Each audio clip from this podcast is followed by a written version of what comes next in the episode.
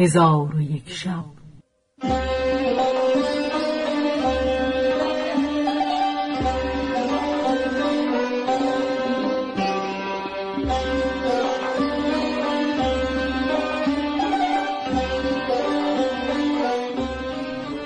داستانهایی برآمده از ژرفای تاریخ و تمدن و فرهنگ مشرق زمین.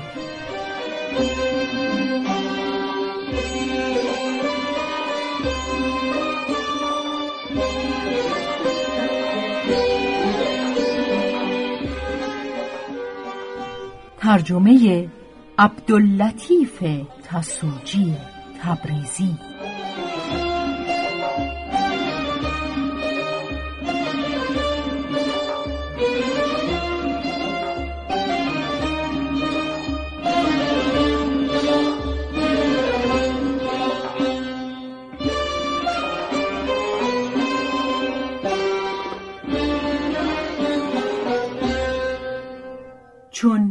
شب یازدهم برآمد.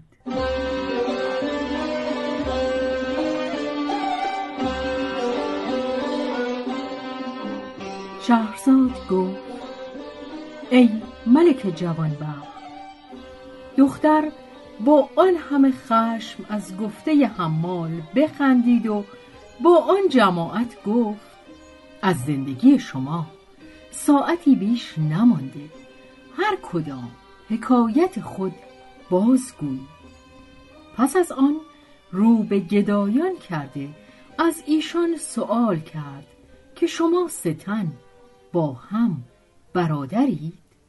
گفتند نه به خدا ما فقیرانیم که جز امشب یکدیگر را ندیده بودیم. آنگاه با یکی از آن ستن گدایان گفت آیا تو از مادر به یک چشم بزادی؟ گفت نه من چشم داشتم و نابینایی من طرف حکایتی دارد پس دختر از آن دو گدای دیگر حدیث باز پرسید ایشان نیز مانند گدای نخستین جواب دادند و گفتند ما هر کدام از شهری هستیم و خوش حدیثی داری دختر گفت ای جماعت یک یک حکایت بازگویید و سبب آمدن بدین مقام بیان سازید. نخست حمال پیش آمده و گفت ای خاتون من مردی بودم حمال. این دلاله مرا بدین مکان آورد. امروز در پیش شما بودم و با شما در میان گذشت. آنچه گذشت مرا حدیث همین است. و سلام. دختر گفت بند از او برداشتند و جواز رفتنش بداد. حمال گفت تا حدیث یاران نشنوم نخواهم رفت. حکایت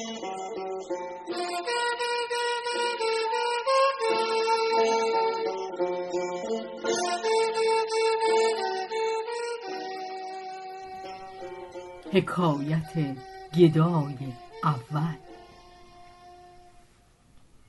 پس از آن گدای نخستین پیش آمده گفت ای خاتون بدانی که سبب تراشیده شدن زنخ و نابینایی چشم من این است که پدرم پادشاه شهری و امم پادشاه شهر دیگر بود.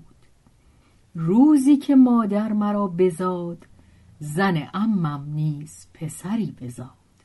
سالها بر این بگذشت هر دو بزرگ شدیم. من به زیارت ام رفتم. پسر امم همه روزه میزبانی کردی و گونه گونه مهربانی به جا آوردی. روزی با هم نشسته باده خوردیم و مست گشتیم. پسر امم گفت حاجتی به تو دارم باید مخالفت نکنی. من سوگندها یاد کردم که مخالفت نکنم. در حال برخاست و زمانی از من پنهان شد. چون باز آمد دختری ماه منظر با خود بیاورد و با من گفت که این دختر را در فلان گورستان و فلان مکان به سردابه اندر برده به انتظار من بنشیند. من نتوانستم که مخالفت کنم. دختر را برداشتم و به همانجا بردم. هنوز ننشسته بودیم که پسر امم بیامد و کیسه ای که گچ و تیشه ای در آن بود و تاسک آبی بیاورد و گوری را که در میان سردابه بود بشکافت و خاک و سنگ به یک سو ریخت. تخت سنگی پیدا گشت و به زیرندر دریچه نردبانی پدید شد. پسر امم به آن دختر اشارتی کرد. در حال آن دختر از نردبان به زیر شد. پسر امم روی به من آورده گفت احسان بر من تمام کن. گفتم هر چه گویی چنان کنم. گفت چون من از نردبان به زیر شوم سنگ بر دریچه بیانداز و خاک بر آن بریز. پس از آن گچ را با آب عجین کرده گور را گچندود گردان. بدان سان که کسی نداند که این گور شکافته است و بدان که یک سال است من در این مکان زحمت می‌برم تا این مکان را آماده ساخته ام و حاجت من از تو همین بود. این بگفت و از نردبان به زیر رفت. من سنگ به دریچه باز گرداندم بدان سان کردم که سپرده بود. آنگاه به قصر ام بازگشتم و امم در نخجیرگاه بود. آن شب را به مهنت و رنج به روز آوردم. بامدادان با هزار پشیمانی از قصر به در آمده به گورستان رفتم. سر به گریبان حیرت به هر سو بگشتم از سردابه اثری نیافتم. تا هفت روز همه روزه به جستجوی سردابه و گور به گورستان رفته به سردابه راه نمی بردم. از دوری پسرم فرسوده گشتم و حزن بر من چیره شد. ناچار از شهر به در آمده به سوی پدر بازگشتم. چون به دروازه شهر پدر رسیدم جمعی بر من گرد آمده مرا بگرفتند و بازوانم را ببستند.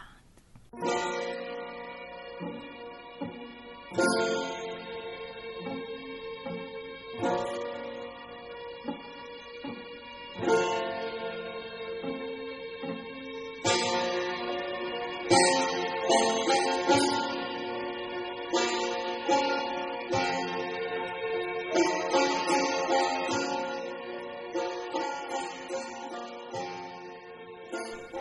از این حادثه حیران بودم. یکی از ایشان به پدرم خدمت کرده و از من نعمت برده بود سر فراگوشم آورده گفت وزیر و سپاهیان پدرت یاقی گشته او را کشتند. من از شنیدن آن قالب بیجان گشتم. پس مرا به پیش وزیر بردند. مرا با او کینه دیرینه در میان بود. از اینکه مرا به کودکی به تیر و کمان رقبتی تمام بود. روزی تیری بیانداختم از غذا تیر بر چشم وزیر آمد و نابینا شد. ولی از بیم پدرم دم زدن نتوانست. القصه. وزیر چون مرا دست بسته دید به کشتنم اشارت کرد. من گفتم جهت بی سبب کشتن من چیست؟ گفت گناه تو از همه بیشتر است و اشارت بر چشم خیش کرد. من گفتم که این کار نه به عمد کردم. گفت من به عمد خواهم کرد.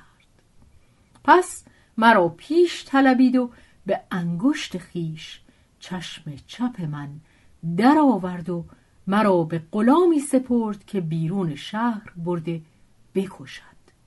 با غلام بیرون رفتیم. دست و پای من به بندندر بود. خواست که چشمان مرا نیز بسته مرا بکشد.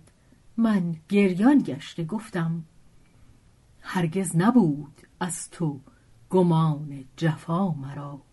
دیگر به کس نماند امید وفا مرا. چون غلام این بیت بشنید.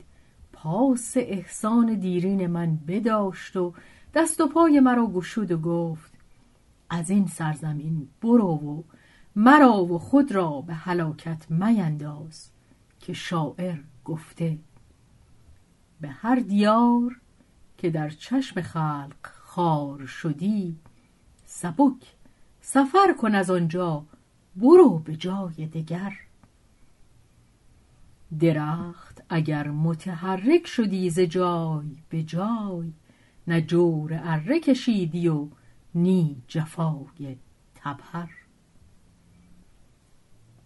چون از غلام این بشنیدم فرحناک شدم و نابینایی را سهل انگاشتم و به شهر ام پی سپر شدم.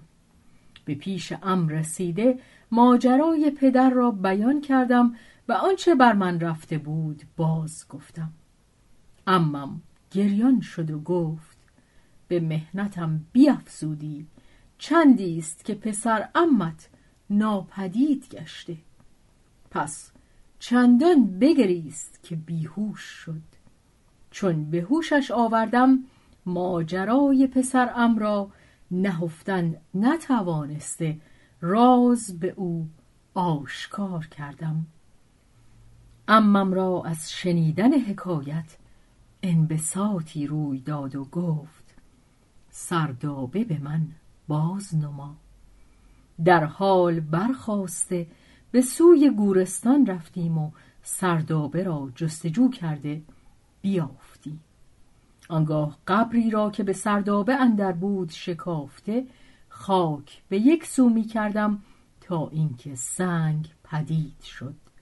سنگ از دریچه برداشته از نردبان پنجاه پله به زیر رفتیم به فراخنایی برسیدیم که در آنجا خانه های چند بنا کرده و به هر خانه یک گونه خوردنی گرد آورده بودند و در آن مکان تختی دیدیم که پرده بر آن تخت فرو آویخته بودند.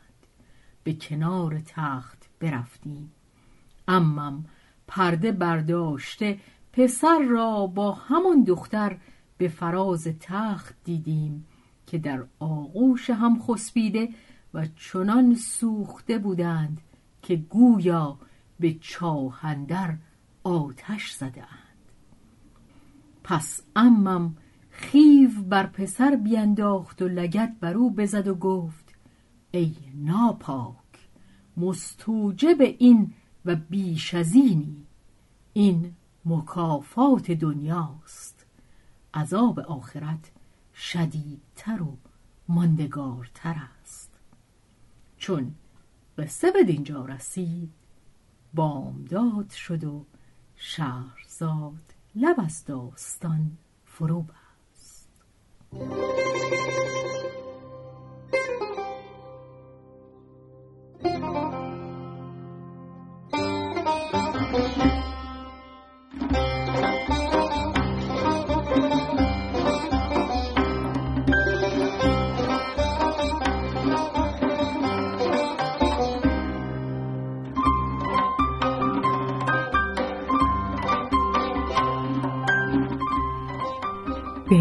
روایت شهرزاد فتوهی. تنظیم از مجتبا میرسمیعی.